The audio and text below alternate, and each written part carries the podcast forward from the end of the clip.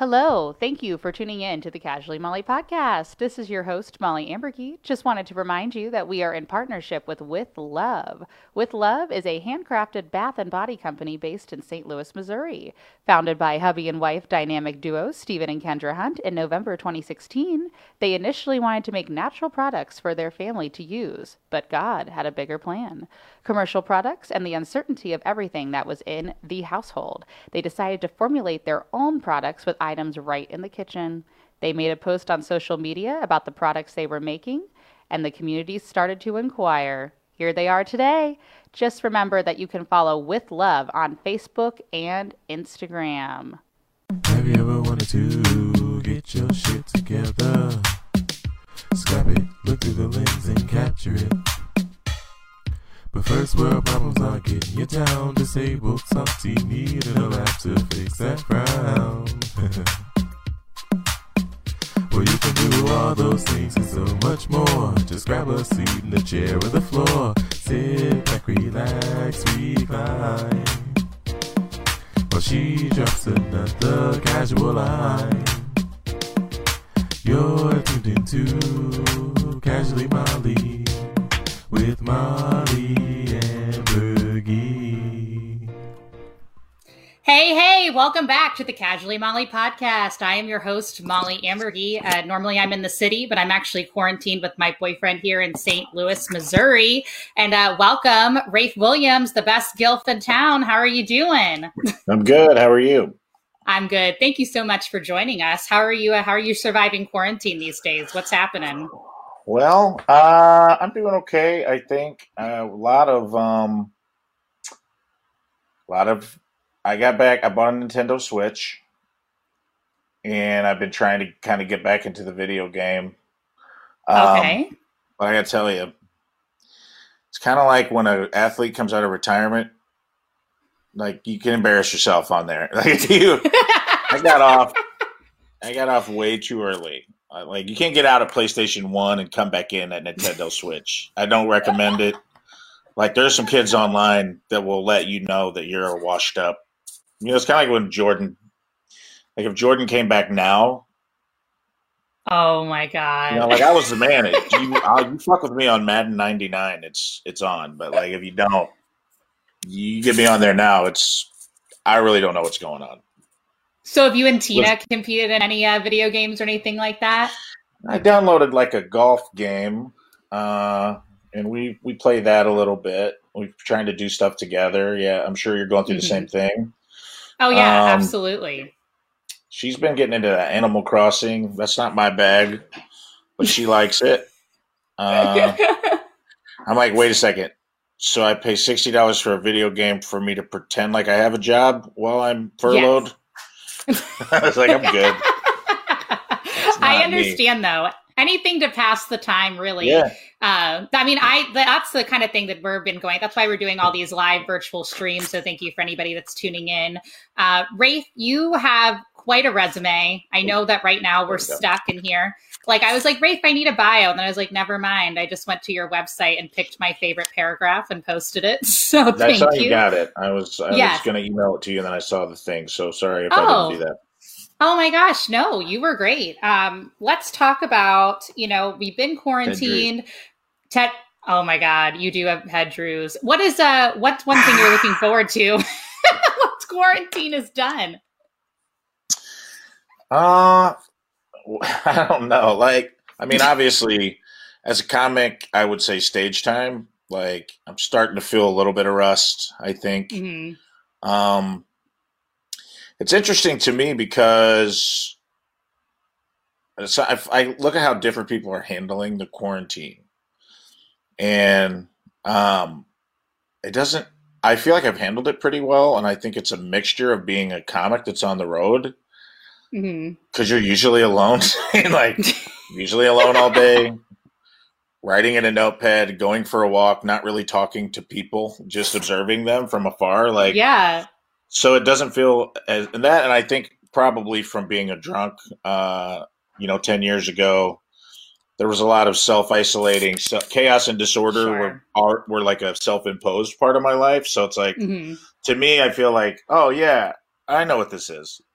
Just hang in Oh, there. so you're like, I'm familiar with this. So Yeah, mean, I mean, it's double edged sword, Yeah, go pro- ahead. probably, but yeah, there's some familiarity that I've dealt. So I would say just getting back on stage, probably.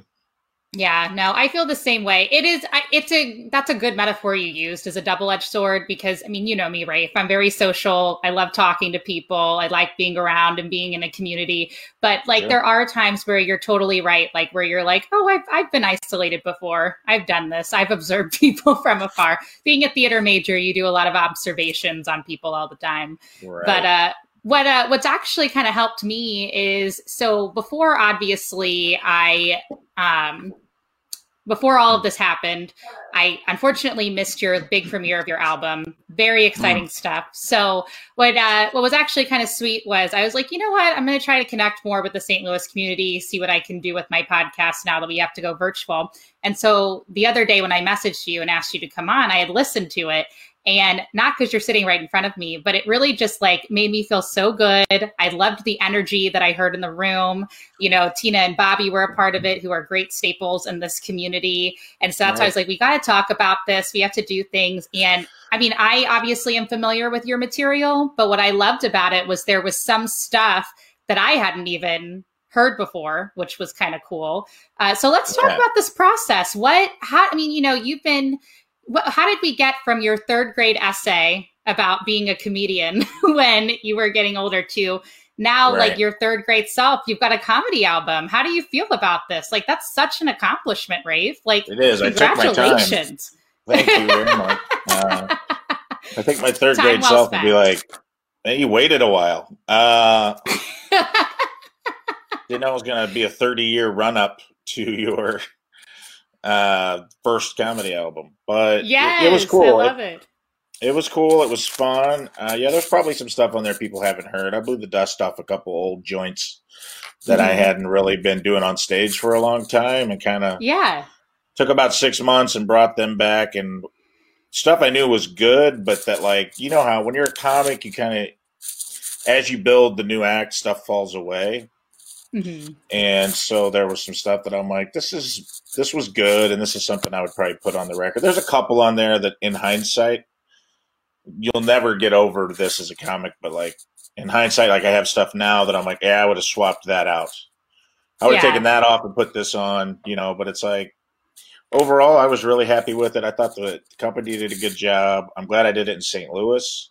Um, that meant a lot to me to do my first one here because you never know what the you know we live in a world where you have to like purge to the coast to have a comedy career. So Right. it meant a lot to like do it here. It was good to have bobby and tina open for me you know. Those are my my co- comedy life mates. Everybody's got them so Mhm. and they Yeah. set they set me up for success which was really awesome. It was really cool Oh my God. Well, I mean, of course, Bobby J. Cox, Tina Deball, very talented comedians. Uh, what I'll Yeah. ask you, what was the favorite part of your process into doing that? Uh, for those of you who don't know, Rafe has an album. It's called Young Grandpa. It's on basically every streaming service. You should get it, not because Rafe is sitting here.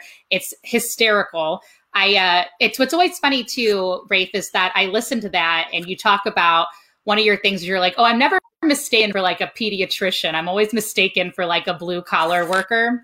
And uh, I, I was laughing because I totally did the same thing when I first met you. I was like, oh, wow, he looks super strong. Like he must be in like security or something. And then you went on stage and you started doing comedy. And I was like, man, he and he's also funny. Like this is this is fantastic. But uh, I got a text. Oh, sorry. Go ahead. no go ahead you go ahead no Um, I got a text from a coworker of mine, and she was like, I think I recognize him from, I don't know if you used to work a bar somewhere in Illinois at some point in your life. And she was like, i was a oh, bartender okay. in edwardsville Okay, well, apparently you made her a few drinks in her day. Now she's married with a baby. But literally, like, uh, she goes, I know who he is. I said, Oh, well, he's a famous comedian now. Find him on iTunes, Pandora, all of that. So you yeah. actually got recognized for your blue collar work. So congratulations. that happens a lot yeah it's so funny because i literally just right before i called into this podcast i was recording a commercial like it's weird because we're making like a commercial and we have to do it from home because you can't have a crew so they just dropped Yeah. a bunch of film stuff off at the house and me and tina are like trying to like cobble together some and the script was blue collar guy. Shut Literally, the script just said blue collar guy talking about his court case, and it's Oh like my god! Really? I didn't even have to audition. Yeah, I didn't even have. They just sent. They're like, "This is just do it. We trust you." Um, so there's times there's times it works in my favor for sure, and I've had that happen a lot because I wear like a black. I pretty much just wear like I'm like a fat Steve Jobs, you know. Like I just uh, I gave up on anything striped or colored as the weight went on over the years. So now it's just like I don't.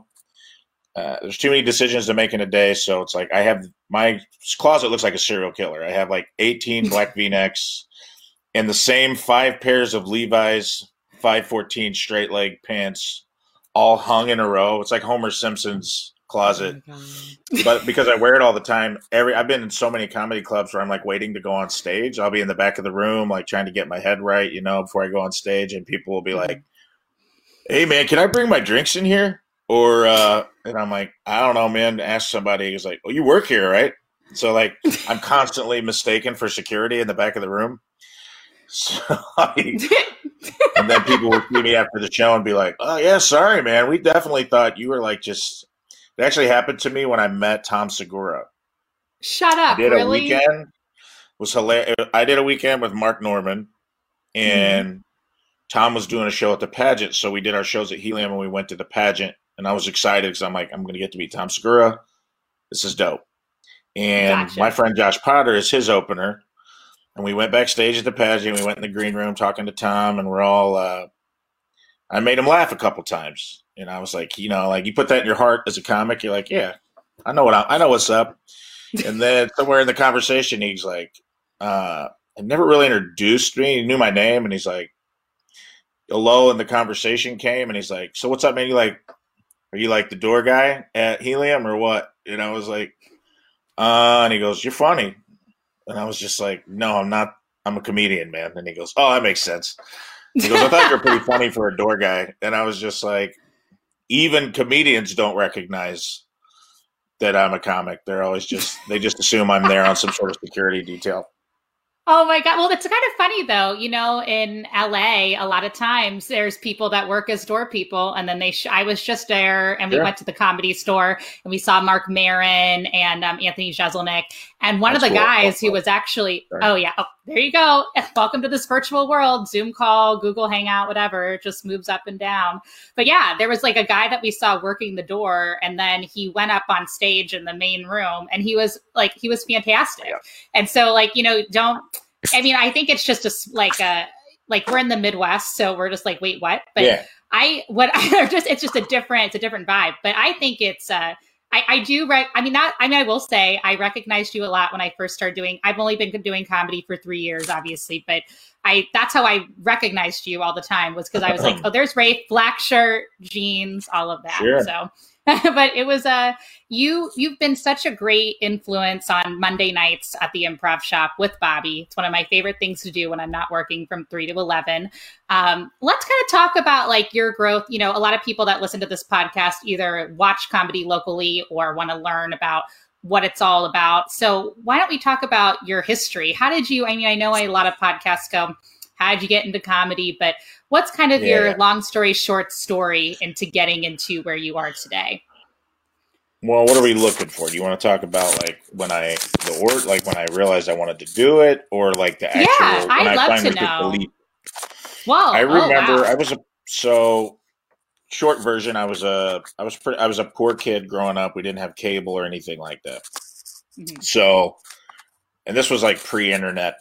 You know, I'm in the Oregon Trail generation where we I know life before the internet, but totally also adopted it, which is weird because I feel like a an older brother and a younger brother all at the same time. Like depending on who I'm talking to, uh, I'm like a man. How do you feel talking to me? Do you feel like an older brother or a younger brother? I don't know. Just like maybe an older brother, but we're in high school at the same time. So it's like we, Yes. you know what I mean? Like you're like a freshman and I'm a senior. So I'm like looking out for you, but I don't have to really explain how the world works to you exactly. That that That's was really of- well done. Yeah. because it's really strange to, uh, it, it is weird. It's, I feel like sometimes I'm just like, I'm really stuck in the middle where I'm like, yeah, just figure out the internet. And then other people are like, if I don't have the internet, I'll fucking die. And I'm like, no, you won't die from it. You really won't die. Like, go outside and go. I know who I'm talking to. I'm like, get over yourself. Um, but I was poor, and I remember going to my friend Chris Manning's house, and he had HBO. Oh which was a wow, that's when fucking you deal knew. back in the day. Yeah. You had Oh, HBO. totally. I mean, he lived in a trailer, but he had HBO because his family had their priorities straight. You know what I'm saying? Oh yeah. Oh yeah. Oh. I remember, uh, man, it was like mid late '80s probably, and Mhm. Dice Clay was huge. And I remember like watching Dice Clay's special, and I was young enough that I knew I was hearing stuff I should be hearing, and you get kind of excited about that. And I was like, oh man, that's really cool. And then everybody kind of fell asleep. And then later that night, they started playing. They, and I enjoyed Dice Clay for like the naughtiness of it for a kid. Mhm. But then George Carlin's uh, "What Am I Doing in New Jersey?" or I think I might even been the one before that where he's wearing. It was Yeah. before he was. It was before he was ponytail Carlin with all black, like jamming in New York. It was like when he was kind of making that transition from like mainstream, uh, Al, you know, the hippy dippy weatherman and all that Sure. Al Sleet into like Mhm. really starting to say something. Yeah. And I remember yeah, yeah, being a, I remember being a kid and not even knowing the concepts, like not being able to follow all the concepts because I was like nine. But I remember Mhm. being like, "Oh, this is something." I knew that it was better. yeah. Do you know what I mean? I didn't Yes, know I totally how I it. knew, but I knew that I'd watched Dice earlier and I liked what he did. But what I was watching now was, I felt like he was talking to me. Totally. It And I felt like wanted it to- meant wanted something to to- you. Yeah, and I Mhm. wanted to like wake everyone up at the party and be like, "This guy's talking to me right now." And then it was like after Right. that, I became like obsessed with George Carlin and Richard Pryor, and like started buying like comedy al like vinyl albums and like listening to them at home and stuff like that. So that was kind of when I knew I want to do this, and I think I can do this. And then, um, I guess the, to answer the other part of the question of like when it actually happened, it was a long time. Yes. I think there's a lot of pressures in your life to like be what other people want you to be. So, and coming from a poor area, there's not a lot of options. It wasn't like Yeah. there were no. I didn't grow up near. I grew up two and a half hours away. There were no open mics. Like I remember asking my English slash drama teacher, who drama just meant we did. We had we had the set for Little Shop of Horrors and Grease, and we would alternate years and do those two plays for 25 years. Sounds because about the- right. Yep. Yeah. The budget for the drama department at my high school was the approximately the cost of a king size Butterfinger. yeah. So uh, I remember asking her, I'm like, hey, I want to be on Saturday Night Live and I want to be a stand up comic. Um, how do I do that? And I just remember her face being like, I, I don't know. I don't know. Yeah. And this was pre internet. Like, you couldn't look it up. There was no, I couldn't like Google how to be a stand up comic. So it was like, I just didn't know. So I like, I guess I'll go to college. Well, then I got, then I had a kid. So I kind of went to the military and then, you know, life throws you some curveballs. And then I found my way back to, um, then I kind of got drunk for like my, all my twenties and Mhm. kind of fell into like a real bad, all the tropes of like a comedian without the comedy. yeah. Yeah. drunk. yeah. I did all these horrible, I made bad decisions. Um, and then I had a really good friend, like right when I was getting sober, tell me like, uh, which was hard to hear at the time. You get mad at people when they say stuff, you know, it's like one of those things like, he was like, I think you could be the funniest guy in the world, but you're going to settle to be the funniest guy in the bar. And that makes me really sad for you. And I was like, fuck you, dude. You don't know me, dude. I'm fucking bullshit, man. I'm out of here. And then I was like, uh, of course, in hindsight, I'm like, oh, that was a real friend who was being blunt and honest with me that like said the thing that I needed to hear. And then I kind of just sobered up and started uh, doing everything. And I, then I had stage fright, Oh, really? because I think a lot of people struggle with that. Yeah, because I didn't know if I could do it sober. I had leaned on the bottle so long for Ah, confidence, it became Mhm. like an issue. So Gotcha. I did just immersion therapy. I started doing Toastmasters and I started doing improv while I was doing Mhm. stand up. And it was like, I'm just going to get on stage until it feels normal. Gotcha. And it worked. It took a while, but it worked. Yeah, I can tell. Like that's it. When you say you had stage fright, it's very hard for me to believe because you do look, and I know you're going to be like, well, you know, I worked on it for a while and I had to like master it and whatnot, but you do look Sure. very, very comfortable on stage. I never, there's never you and Tina both. I never see like you guys ever uncomfortable. So if you're you're doing great, which is awesome. Um, but I I don't really well, get it like when. I what? Sorry, I don't get it anymore. Like I I don't get stage fright as much. Like I get the proper amount of like excitement nerves, but I don't get like the the shakes and the sweats and the wanting to throw up Oh, on my God, no. shoes. Oh God, yeah, no, absolutely. I trust me being in theater, I totally get it. And even though I, I wasn't from a small town, obviously, but um, I definitely didn't come from a background of performers by any means. So it actually it, that kind of hit home for me when you were saying like, oh, you know, I I went to go talk to this teacher and how I did this, and they go, I don't know.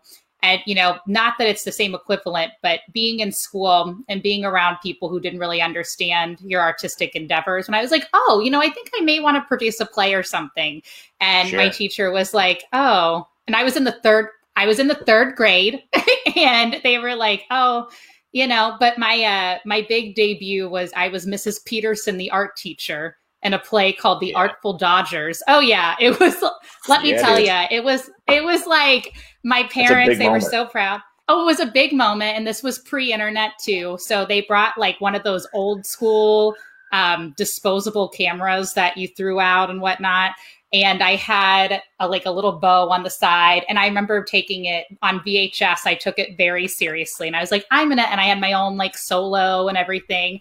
And I still look back on that. I'm like, "Oh my god, that was the the early stages." But I too didn't start producing things until Mhm.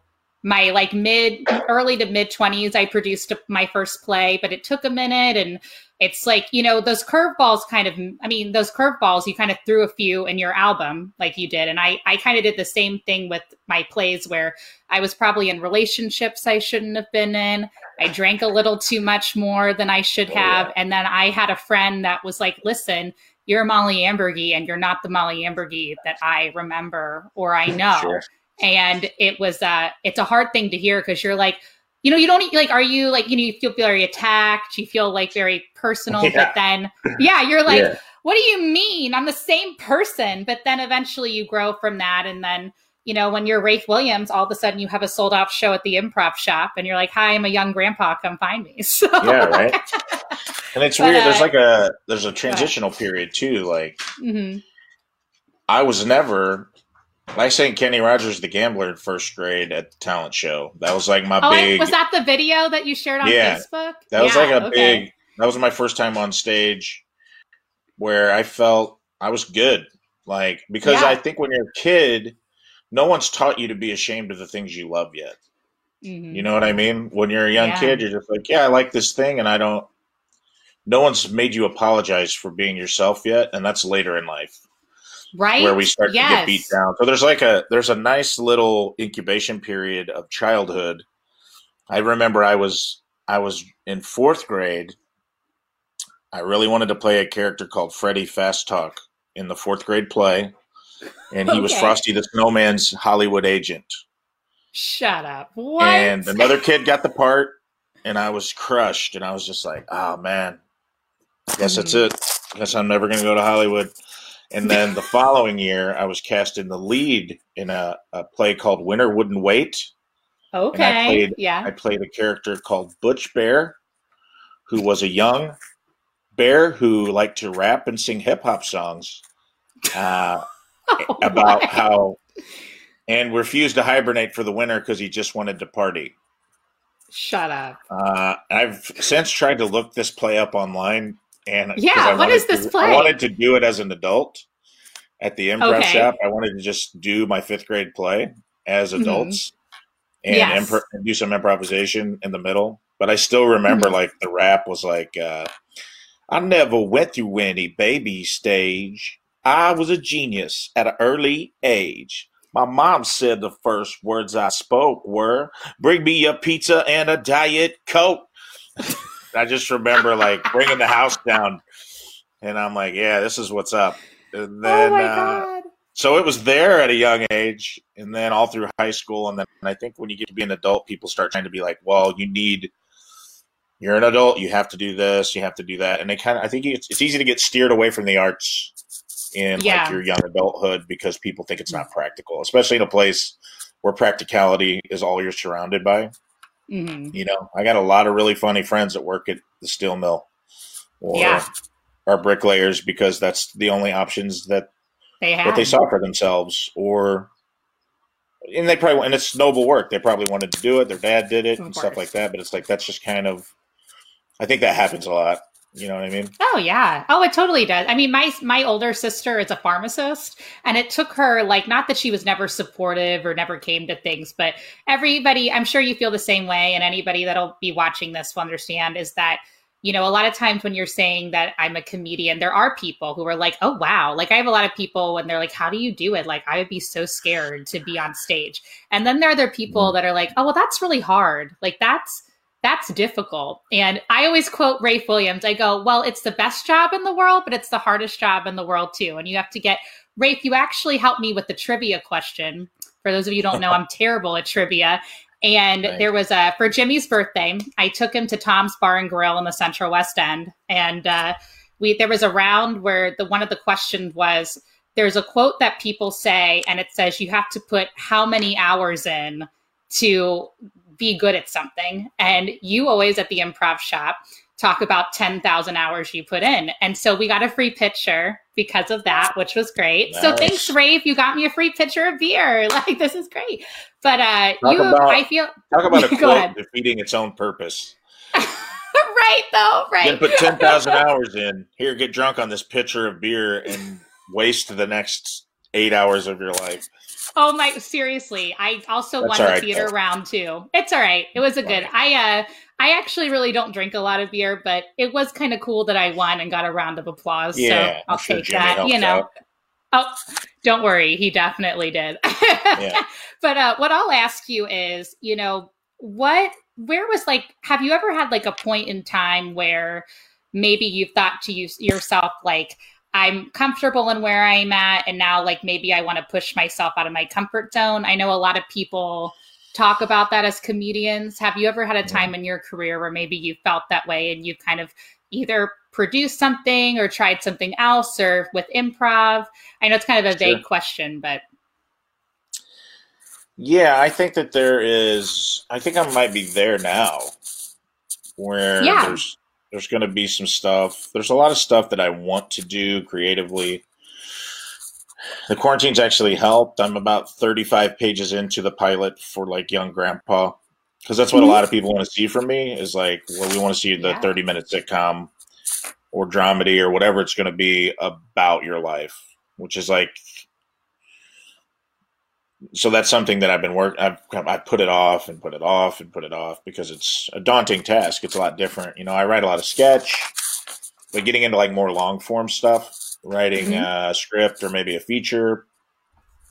Um, so that's one thing, and then uh, I was talking to Greg Warren too about like, Mhm. and he was kind of like, he's like, man, I think you should do. He's like, maybe as a separate thing, like try to do like a a storytelling, like one person. He's like, you're you're good at that.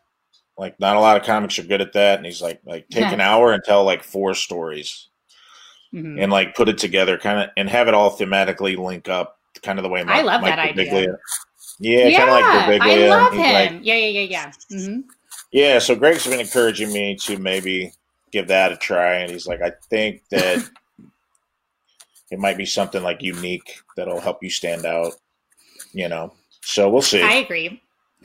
Excuse me, not dying of Corona here, just dying of choking on my coffee. but uh, what I'll ask you too is now you're here in St. Louis, and what I love about that with your album is that you did the show here in St. Louis. You paid tribute. There was an article I think you did with KMOV or KMOX, and they were saying how you wanted to do your show here in St. Louis because St. Louis made you. Um, do you want to talk a little bit about the community of St. Louis and how you've kind of grown and you've helped kind of people be immersed in their community as well? Sure. Um, I think that I really do, and this isn't lip service for the scene or whatever. Mm-hmm. I've been to a lot of cities now, and I've seen other scenes Yeah. Seen other scenes? Yeah, that's right. Um, and we have a really strong comedy scene here, and I think that, like, when I go to other cities and like, "How many clubs do you have?" You know, and I'm like, "We have four comedy clubs." You know, we have Helium, Funny Bone, Laugh Lounge, and the Improv Shop. And with the success of like Flyover and stuff like that, like there's cities larger than us that only have one club. Yeah. Uh, so there's an audience here. There's people here that will. I think the thing here, because I've gone to LA and I've done the shows in LA, and I've gone to New York and I've done the shows in New York, and I get that that's where industry is, but those shows are brutal because people don't come out. Like hmm it's all industry. It's all the other comics sitting in the room who don't give a shit about what you're doing on stage because everyone's got the same goal you have Yeah. and we're taught that there's this uh, limited pie with only so many slices, and if somebody else gets a slice, that lowers your chances of getting a slice, which isn't true. Like, there's infinite pie. Just bake more pie, make opportunities for yourself, be a good person, collaborate with people you think are talented, and especially now we live in a world with like 3,000 streaming platforms, and Quibi just came out, and it's not like we're all fighting for the same CBS sitcom you know, like it's 1981, but that, that mentality is still left over. But you don't really have that here because people aren't thinking about that here. So all people here are trying to do is get better at comedy, Exactly. which is what everyone should be doing. But a lot of times, I think people put the wagon before the horse and move to LA with one year under their belt and think that they're going to Yeah. like. And and there's an exception to every rule. There's people I that know. but for the most part, I think people want the fame more than they want to be good at their craft. hmm And I don't. I think the Midwest sensibility here uh, keeps people from keeps people humble and it keeps people working. Yeah. And people come out. People like comedy here, and St. Louis is like it's definitely made me in terms of like I developed here. I found my voice here. I found an audience here. I managed to build a pretty successful career from here. And I couldn't be more grateful right now, especially because it's like, imagine, uh, and I feel for them. I know a couple of people that just moved to New York and LA that just made the move. And I'm like, they're just $3,000 a month of their savings is just getting sucked out of their bank account right now. And they're getting no stage time. Like, at least here, I'm in quarantine, but I'm like, I can afford, and that's part of it too. Like, St. Louis is a pretty affordable city for Mhm. and like I've been able to be a full time comic for a few years, which gives me more time to write during the day, more time to go out and hit mics at night or hit stages at night. And I'm and I'm very I'm aware and grateful that I do get a little bit of not special treatment, but you get to a certain point where like you can drop in and go on stage Well, you've earned it. Absolutely. Yeah. it's it's definitely been earned, but I, I also am Mhm. aware that that I remember what that felt like as a young comic too to be like, the fuck, why does he get to do fifteen minutes? But it's like, well, because he's paid his dues or she's paid her dues, and she gets to go up there and do that because one, she'll entertain the audience that we have here Yes. for to keep them here to watch your four minutes that you're going to struggle through because you've been doing comedy for two minutes of your life.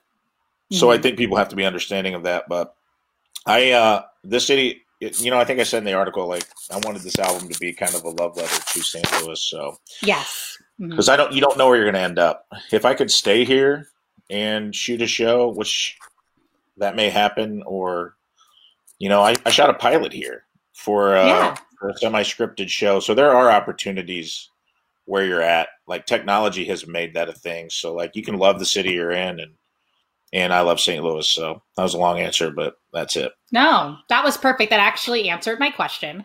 Uh, you did bring up streaming services and technology too. Are you Mhm. able to talk about the one that you did when you were, was it Nashville? Am I correct? Or Yeah. it was Yeah, the, yeah, the circle. It's out. Yeah. Where can we find that? Tell us a little bit about that. That's a good question. Um, so it, it's a brand new channel that the Ryman, uh, the Ryman Theater in Nashville partnered with this Gray Television to Mhm. create a new network called the Circle Network, which is country music lifestyle, apparently.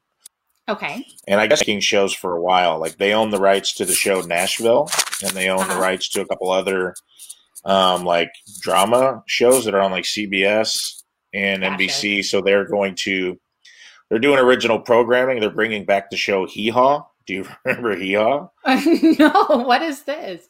Oh man, see, this is where I feel like an older brother now. Hee-Haw was a really kitschy, uh, like family oriented, kind of a variety show that was hosted um, by Roy Clark and Buck Owen back in the looking this up 80s. right it was on for a long time. It was President George Bush's favorite show. Oh, uh, but it was a lot of like down home country humor, sitting on hay bales and telling like what was perceived as like clean, wholesome jokes. Oh, um, okay. So this, I see it now with the big mouth in it with the There you go. That's it. the dude. All right. So- okay. the station launched in January and it's on it's kind of random. It's on some cable networks and not others. On some sometimes it's on antenna TV, Mhm. but starting in May there'll be a streaming service just like okay. you can add the channel on Roku and then it'll be a little more accessible. So next Ah, month I gotcha. be looking for Circle TV. They did a great job. It was the same company that did all the live at Gotham Oh, okay. recording. Mhm. So they were pros. That was really cool. They had like, and I think it was a good. It was my first television appearance, and I think that was a good, not low stakes, but it wasn't the Tonight Show. Do you know what I mean? Mhm. So it was like, I gotcha. it was a good experience for me to get to what that felt like to do comedy with the lights turned all the way up and cameras hitting me from four different angles and a boom sweeping down in front of you and like Uh-huh.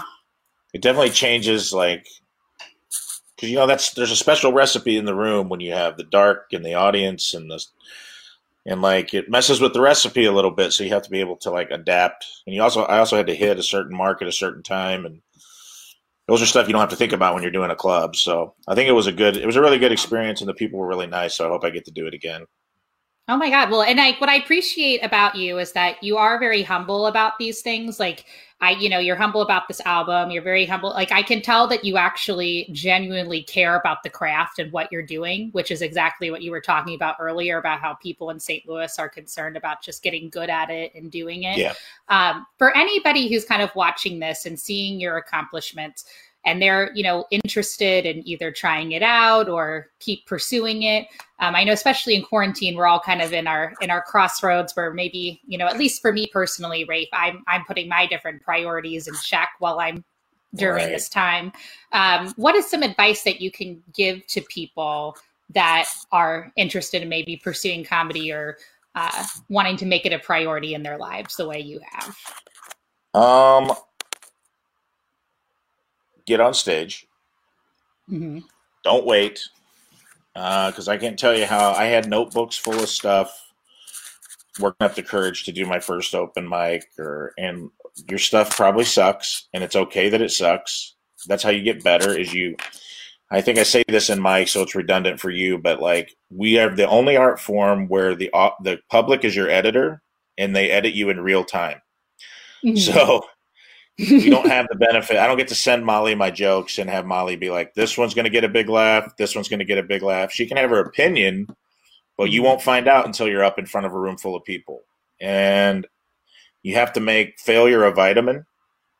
Like make it something that you can swallow, and it gives you nourishment, and it makes you better, and you don't take it personally, and be able to go home, uh, get on stage, and edit off stage that's my advice for new comics is go on stage record what you're doing go home and listen to it. Like you can't avoid failing in comedy. It's impossible. Not if you want to get better but you can minimize the amount of times you have to fail on stage by the amount of work you're willing to do off stage.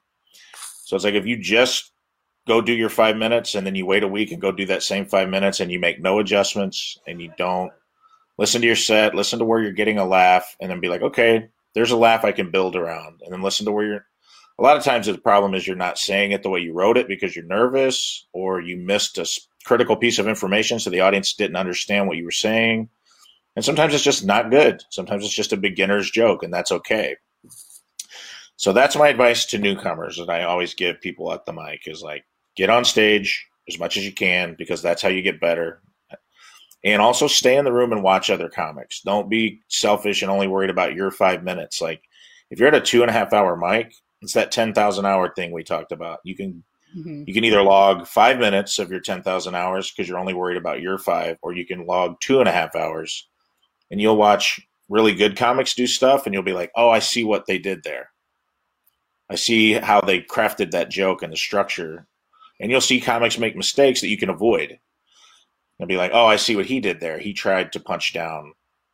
He tried to. He's being misogynistic, and the crowd hates it or whatever you know whatever it happens to be and then you can save yourself a lot of pain and, and agony when you write and be like yeah i probably shouldn't do that transsexual joke i wrote because it's in poor taste or whatever yeah yeah, yeah, yeah, yeah, uh, and you can save yourself the embarrassment of having to do that if you pay attention to other people's failures too um so that's that's my advice for newcomers is three pronged approach get on stage stay in the room watch everybody edit when you get home and for people like us who are already in the craft, not that any of you are watching it right now, but if you were, here's what I would tell you. I was talking to Bobby about it on the phone the other day because I think a lot of people are feeling like anxiety and stress and like I don't know about you, really but am. like I've been productive. I haven't been as productive as I would like to be. Like to be, yeah. Mm-hmm. Considering that I've got pretty much 24 hours a day at my disposal, but it's hard I think a lot of people are saying that they're writing, but they're not. You know what I mean? Mm-hmm. Like it's yeah, it's like the people that are always posting how hard they're grinding, but then I'm like, why are you doing the same five minutes for five years? Then if you're grinding yeah. so hard, how come I haven't seen any new jokes? Hashtag so, grind. Yep. Yeah. Mm-hmm. Hashtag grind. So people like to grind more than they grind. like. Yeah. people like the hashtags more than they like the notebooks. You know what I mean? Exactly. Yeah. so my advice for working comics and I was talking to Bobby, and I'm like, right now it's like no one's an island, but it's like you're stuck on an island right now. It's like castaway, right? And it's like what mm. you can either sit on the beach and feel sorry for yourself, or you can try to build a raft. Now yeah. I don't know if your raft will float. You may get out in the ocean and it breaks into a million pieces, but if you at least try to build a raft, and the raft here, for those of you that aren't following, is a metaphor for whatever you've always wanted to do, whether it's maybe something like, do you have a stand up bit that you think might be a good sketch? Try to adapt it into a sketch. If you've always wanted to write a 30 minute pilot, sit down and start writing. There's free software you can download and just write a shitty first draft. You don't have to show it to anybody. Just mm-hmm. write it. If there's a project that you've always wanted to get off the ground, if you think an improv scene you did might make a good sketch. Write a sketch. If you think a sketch you wrote might make a good stand-up bit, try to re try to rewrite it and adapt it into a stand-up format. So like everyone has those. Like you asked me that question earlier of like, you know, what's your next? I think challenge yourself, right? What's yeah something you've always wanted to do. So challenge. I would say to people like challenge yourself. Put together a Saturday Night Live writing packet, even if you don't send it off Mm-hmm. Uh, and if you have questions about that, and you happen to be one of the comics that's watching this, private message me. I'll be I have samples I could show you, and I'll send you like materials and links to stuff like that. So, eh, there's always like writing fellowships because like that's a good way to get your foot in the door as a comic is become a writer because that's what we do. Was that we should be doing is writing anyway. So, um, back to the raft metaphor, it was like eventually there are people that you trust that are you're going to be your rescuers, right? The, the, mm-hmm. like your fellow comedians, or maybe I have a writing partner that's not a comedian, which I like. He keeps me grounded okay. in reality. Mm-hmm. And then it's like find someone you trust and someone you respect and bounce stuff off. You're eventually going to run into people again. Mm-hmm. So you can come out of the other side of this with some with a handful of stuff and be like, I don't know if any of this is good, but I I didn't sit on the beach. I like I walked around and I foraged and I found this fruit and a coconut. I don't know how to open this coconut, but I got a coconut. And uh, I put that on the raft. I found this old volleyball. I painted a face on it, and it's like, will everything that you do yield results? Probably not. But you'll feel better if you come out of the other side of this and you actually have some kind of body of work to be like, you know what? I'm rusty as hell, but I'm going to go on stage and I got seven pages of new shit I want to try. And I wrote this sketch and maybe I can make a video sketch out of it. And so I would say, long story short on that, branch out, build the raft, and then don't worry about it. What's going you're eventually going to be able to take it out on the ocean and see if it floats. Absolutely. That's and that's one thing I really appreciate about you, Rafe, is that you are very good with metaphors. You've had a few that I've also there was one about kind of taking a, a part a gun and putting it together. Um Yeah. yeah, I'm gonna I'm gonna butcher it, so I'm not gonna No. say it, but you are very good about that. And you know why I wanted to have you on, not because you're sitting here right in front of me on virtual land, is I I do respect you. I know that you work hard at what you do. I can't say that enough. And what I do like, that was like one of my goals this year was to start doing improv. Obviously, we're under quarantine right now. So we are not at the improv shop. But Yeah. what I love, I was like, so that that is still a goal. It just had to be uh, put on hiatus Sure. for the time being. Well, because being Sure. in theater, you know, and doing stand up, a lot of it is exactly what you said, like writing, figuring things out, seeing how things sound. It's just like when I do theater and I write a play, before I even produce it, I have to have a table reading. Sometimes we're in rehearsal and things, it's just, you know, sounds a certain way when somebody else says it versus when another actor says it.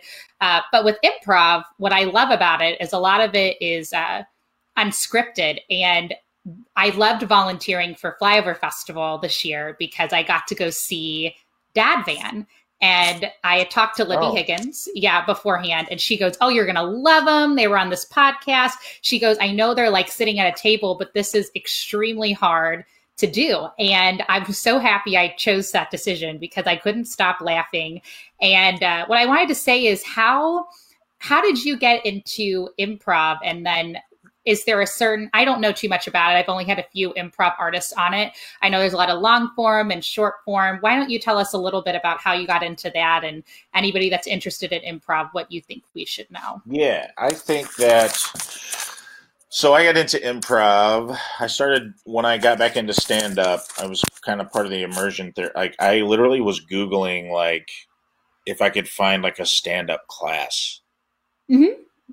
because I was just like, because no one tells you how to write a joke, right? We guard all this shit, which I've never understood. I'm like, share that knowledge with people.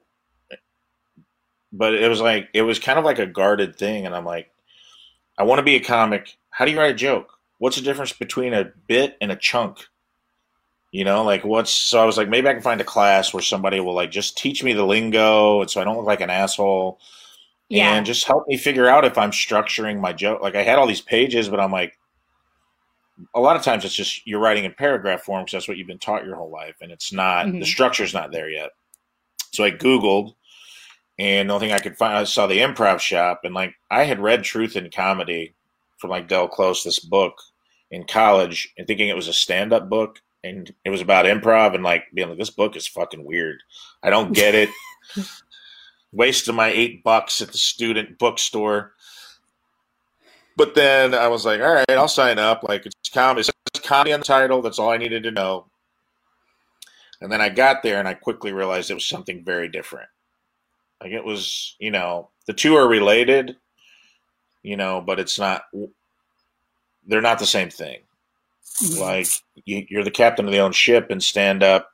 It's all about you, and improv. It's all about everyone around you and making everybody else look good. Um, so I got into it, and then I loved it. I really enjoyed it. I took to it pretty well, um, and I was like, "Oh, okay, this makes sense." And then it's a lot of state, and that's a lot of that ten thousand hour stuff. Like you rehearse two hours a a week, and then you do shit thirty minute shows. And the other cool thing with the stage fright with improv was like, it takes the onus off of you to be funny the whole time. Yes Like you're working, you you kind of succeed and fail as a team, Mhm. which makes it a little easier to swallow the failures, and the successes still feel good, and uh, it kind of preps you for stand up, which I think is a little more harsh. It's like improv is your like soccer mom that tells you you do a good job even if you kick it in the wrong goal because you you know you kicked it hard, honey. You kicked it real hard. and it went in and you made the shot and those boys yeah the other team won but they all got trophies because of you and that's nice. And it's like stand up is like your drunk hockey dad you know that's like ah jesus christ.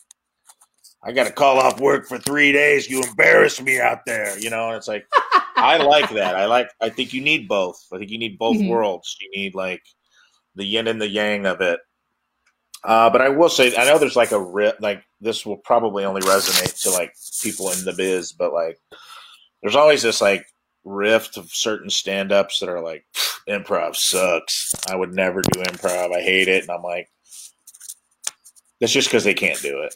It's like, to be honest with you, you don't want those people taking improv anyway because they'll be assholes on stage that like want to hog the spotlight. Mhm. But I will say improv lends itself to stand up a lot. Stand up Yeah. does not always lend itself to improv for the reason I just stated, which is like Yeah. you got to let go of control a little bit. You have to be able to collaborate with other people. Um, so if you're a really selfish, self-centered person, which a lot of those types of personalities are drawn to stand up, in all honesty, uh, you'll struggle in improv because you it won't be fun. You'll kill a scene because you're trying too hard to be the funny one. Right. Uh, but I think improv teaches you to play comedic characters, and it teaches you to be able to come up with stuff that's funny on the spot, which has been invaluable to me in stand up. When it, whether it's like doing an act out or like having to handle a heckler or do or just riffing off of something on stage, I think that skill set for me is much sharper because I took improv classes as opposed to just, you know, staying in the stand up lane. Now, this quarantine Absolutely. has exposed some people for that. I've seen some strictly stand up comedians that are very famous that never took an improv class, never wrote a sketch, and they're trying to do them online. And really? good. Okay. Oh, Yeah, I'm not gonna really? Oh my god. I've seen a few where I'm just like, hey, you should have taken an improv class. Like, you're very stiff. Oh my Because god. Because it's something they're not used to watching, doing. guys. Yeah, That's but see, they're, they're, they're people that are watching. so famous, they don't give a shit. well, you're our famous person, so that's why I was excited. I was like, we got to get St. Louis's Gilf, which I'll lead into lastly here. You do have this Right. comedy album. Let's talk about it is called Young Grandpa, and you are the famous Gilf of St. Louis here. Let's talk about the title, the meaning of King it, what it means to you. Talk to us about this. About what, Young Grandpa? Yes. Yeah, so I became a, a dad when I was really young, and I was a grandpa at 36 years old. That's a true thing. I have a granddaughter who's very sweet, and um, I think there was like you asked me a question earlier about like uh, like a transitional period, or like when did you like get out of your comfort zone for a long Yeah. time. For the first few years I did comedy, I didn't want to talk about my personal life. Okay. I tried to be I was a little more generic. Do you know what I mean? Like it was a little Yeah. more like Like surface, kind of just. Yeah, I think when people say Yeah. find your voice, all they mean is like, are you talking about something that you are uniquely qualified to talk about? Sure. And are you are you coming from a place of truth in your life as opposed to like you know, there are there's a there's a place for every type of comedian, but like if something's like a Twitter joke that I'm like I could give this joke to you and you could put it on Twitter and it there's nothing personal to it.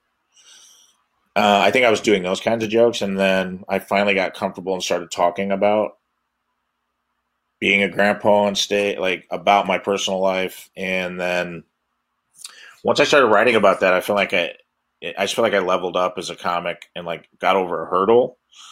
And mm-hmm. then I realized, oh, this is much easier to just tell that instead of trying to find something funny or manufacture something funny, just like funny's laying around the house everywhere. Just like talk about it. Talk about be vulnerable. And that's the thing improv helped with is like be vulnerable, talk about stuff that like you know, you're talk about your your failures as much as you boast about your successes and I think that that became so that became a big chunk of the material was just talking about being a grandpa and like what's that, what that's like and um so it made sense to me for that to be, you know, the the title track in the first album. Yeah. It's uh, I love the album art for it too. Because uh, Jim Keith, the dad, is on it as well. Jim so. the Dad Keith, baby. I had to really rein him in the photo shoot. Oh my god, I bet. Well, I was about to say, who are all those? Are they all grandpas that are around you, and you're in the middle of that album art? Yeah, so when we did the album art, a guy named Adam Huber here in town, who's super talented, really great artist here in town. I can tell. Mhm. I I hit him up and I was like, "Here's the concept. I think it's funny, like the juxtaposition of making like an action movie poster or like a heist movie poster, but my crew, Mhm. because I'm a young grandpa, my crew's all just like old dudes. And uh, he's like, "Yeah, we'll put you in like a flying V formation, you know, like you're." And I so I wanted to make like a movie poster Yeah. with like explosions everywhere and like an Apache helicopter in the background, and he made it all happen. And like, so I got Jim, and then some of them were uh, Gary Ship, who was uh, he does improv, Okay. and it's like his daughter does improv, and she got him into it. So I, I recruited him, and then a couple Oh, other were just so people's grand, a couple other guys were just people's grandpas that they're like, my grandpa would love this, uh, and they showed up. I didn't dress them up. That's how they Mhm. showed up.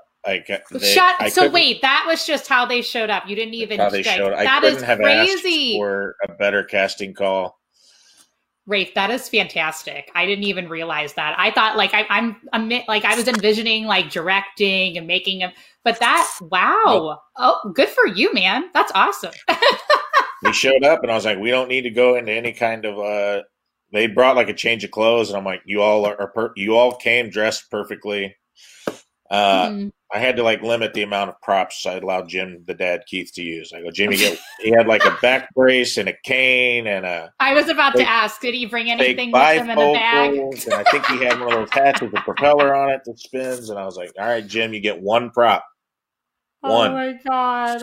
And he Did he have any cane. good one-liners when he showed up? Yeah, he had plenty to say for sure. Well, I have. I'd like if I could show you the file of all the unusable pictures where I was like, Jim, you don't have to mug for the camera. You're already old. Just look old. Just look like yourself. And then he'd be like, and I'm like, Jim, stop doing that. And he's You're like, like, okay, "Oh, I'll stop. And he's like, Yeah, I'm exactly. "Jim, I'm going to stop." stop doing this. yeah. He's a natural born like- performer. He here's just you know when I saw that on there, I laughed my ass off because he is just the other time I saw him, Ray, he had like two flags sticking out the back from his back, and it was that he just. I was like, "This is this is just Jim, the dad, Keith," and he was like, "Which prop is your favorite?" And I was like, "I love all of them. I don't know. I don't know what to tell Yeah, he you." gets into So- it, man. But he's great. I love Jim. Yes. I wanted it, was, Oh, it felt good me. to include him in it. He was excited about it, and um, so that was nice. That was a Yeah. nice Oh, I love him to death. thing. He's a good person. Love, I mean, obviously dating a Jim, love the Jim. Jim the dad, Jim the boyfriend. Jim that's fan. all the. Uh, I, I really am. You know what's so weird, Rafe? So my sister, who, so I was like the younger sibling born later in life, and all of my siblings are in like their 40s and 50s or whatever. And one of them, my brother in law, is also named Jim. So it's a very like interesting situation. So anytime we're all together, Nikki and I will be like Jim, and the two of them are like, "What?" And they just turn around, and I'm like, "Oh, Uh-huh. this is a this is interesting." Gonna have- so somebody's maybe gonna have to accept the nickname. I think. yeah, like James or I don't know, or Jimbo. Some people call Jimmy that too. I just go Jim. But uh, what I will ask you to, where can we? Where is the best place or anywhere that we can find? I found your album on Spotify, but where? What's easiest for you, man? where can we Honestly, listen to it during whatever, quarantine? like whatever, whatever. you like. If you like, Mhm. it's on Spotify. It's on Pandora. Some people apparently Pandora is still big for comedy. I didn't Yeah. know that anyone listened to it anymore, but apparently, like they're the number one streaming for comedy. It's on Apple Music. It's on. You want to, you can go to Amazon and buy it. It's on Amazon Music. It's on uh, uh, iTunes if you still use that. Mhm. Uh, it's on Napster, and that's not a joke. It's on Napster. So if you're if you still aren't on Napster or LimeWire, get it, get in there and get I've, it. LimeWire. Um, that just threw me places back. you can buy it. You can buy it on Amazon. You can buy it on Google Play, and I think you can buy it on hell, I don't know, something else, maybe iTunes. But like, it's up to you. If you want to buy it, buy it. If you want to stream it, stream it. Um, the best way you can help me is if you stream it, just make like an artist playlist. Mhm. That would help me out because then I go on other artist playlists, and then that just it gets my comedy out there to people, which is the point Oh. of the album to begin with. Is like A hundred share it if you like it share it tell people about it and feel free if you like it and you want to drop me a line drop me a line. I always like to hear from people and, uh, and you know if they enjoyed it. If you don't like it you can still contact me but i'd prefer you didn't. Just don't like it in private well, you've gotten some good reviews. Like I said, I I have Spotify Premium, so I just use that. But I went on iTunes. I saw people are liking it there. Um, I have actually, like I said, I have a few friends who, like, my phone was blowing up last night because people were like, "You know Rafe Williams? Why didn't you tell me?" And I'm like, "I don't know. I just see Rafe as Rafe. Like I haven't." yeah So I was like, you know, which is, and I mean no that as a compliment to you. I'm like, no Yeah. thrill. I'm like, like I'm like, oh, it's just, it's you know, my friend Rafe Williams. Like, it's Yeah. not, you know, it's Rafe. As that one, I just will never forget. Last story here. There was a one of the first improv open mics I ever did. You were going to go up, and this guy, I haven't seen him since, but he was like, bring up. Rafe, Rafi, I, Re, and he couldn't even say it, and he's just like, "Yep, this is a this is somebody that read the list. It's fine." Never Yeah, saw that that, guy happens a lot. again, but it's understandable it's um. I also I need don't to figure out a joke where I say my name because I have it happen at shows a lot where like I'll get off stage and I'll see people after the show like leaving Helium or wherever and they'll be like, "You're funny, man. I'm gonna follow you on Instagram, Greg Williams." and I'm like, "It's not Greg. It's not Greg. I'm, like, I'm never gonna find. There's like some guy named Greg Williams. It's like, man, I get, oh, there is get a lot of followers on Friday and Saturday nights. I can't figure out why. So. Uh, I was gonna to, say like- Rafe probably works in your favor though. It sounds like a Hollywood name to me, like Rafe. I get Ambergy butchered all the time, so yeah. the usual. Rafe works in my favor if people know it. Oh, that's fair. That's fair. The problem is when they try to look me up or something after a show and they think it's Greg or Ray or and then they're like, ah, I guess he's he must suck. He doesn't even have a website. So I might reverse a joke where I my name. That's very industry hack, but you know what? You got to do what you got to do. you know what? I have a comedy album now, so there we go. Uh, Rafe, right. where can we find you on social media? Speaking of, before we head out of here, Uh, at I am Rafe Williams on pretty much everything. Uh, Twitter, Instagram. Uh, I haven't. I, I got rid of Snapchat. I haven't gone on TikTok yet. Uh, so that's Twitter, Instagram, or type in my name R A F E Williams Mhm. on Facebook. My comedy page is I am Rafe Williams, or you can still try to friend me on my personal page. Whatever you're into. whatever you're into. All right. Well, Rafe, thank you so much. I mean, on a Thank personal you. note, always great seeing you. Remember, You everybody that's watching, uh, thank you for watching the live stream. We'll also get the video, put it on YouTube, all of that. And then just remember, get your mug, casually not giving a shit. All right. Bye, Rafe. Thanks. Ted Drewes. Ted Drewes.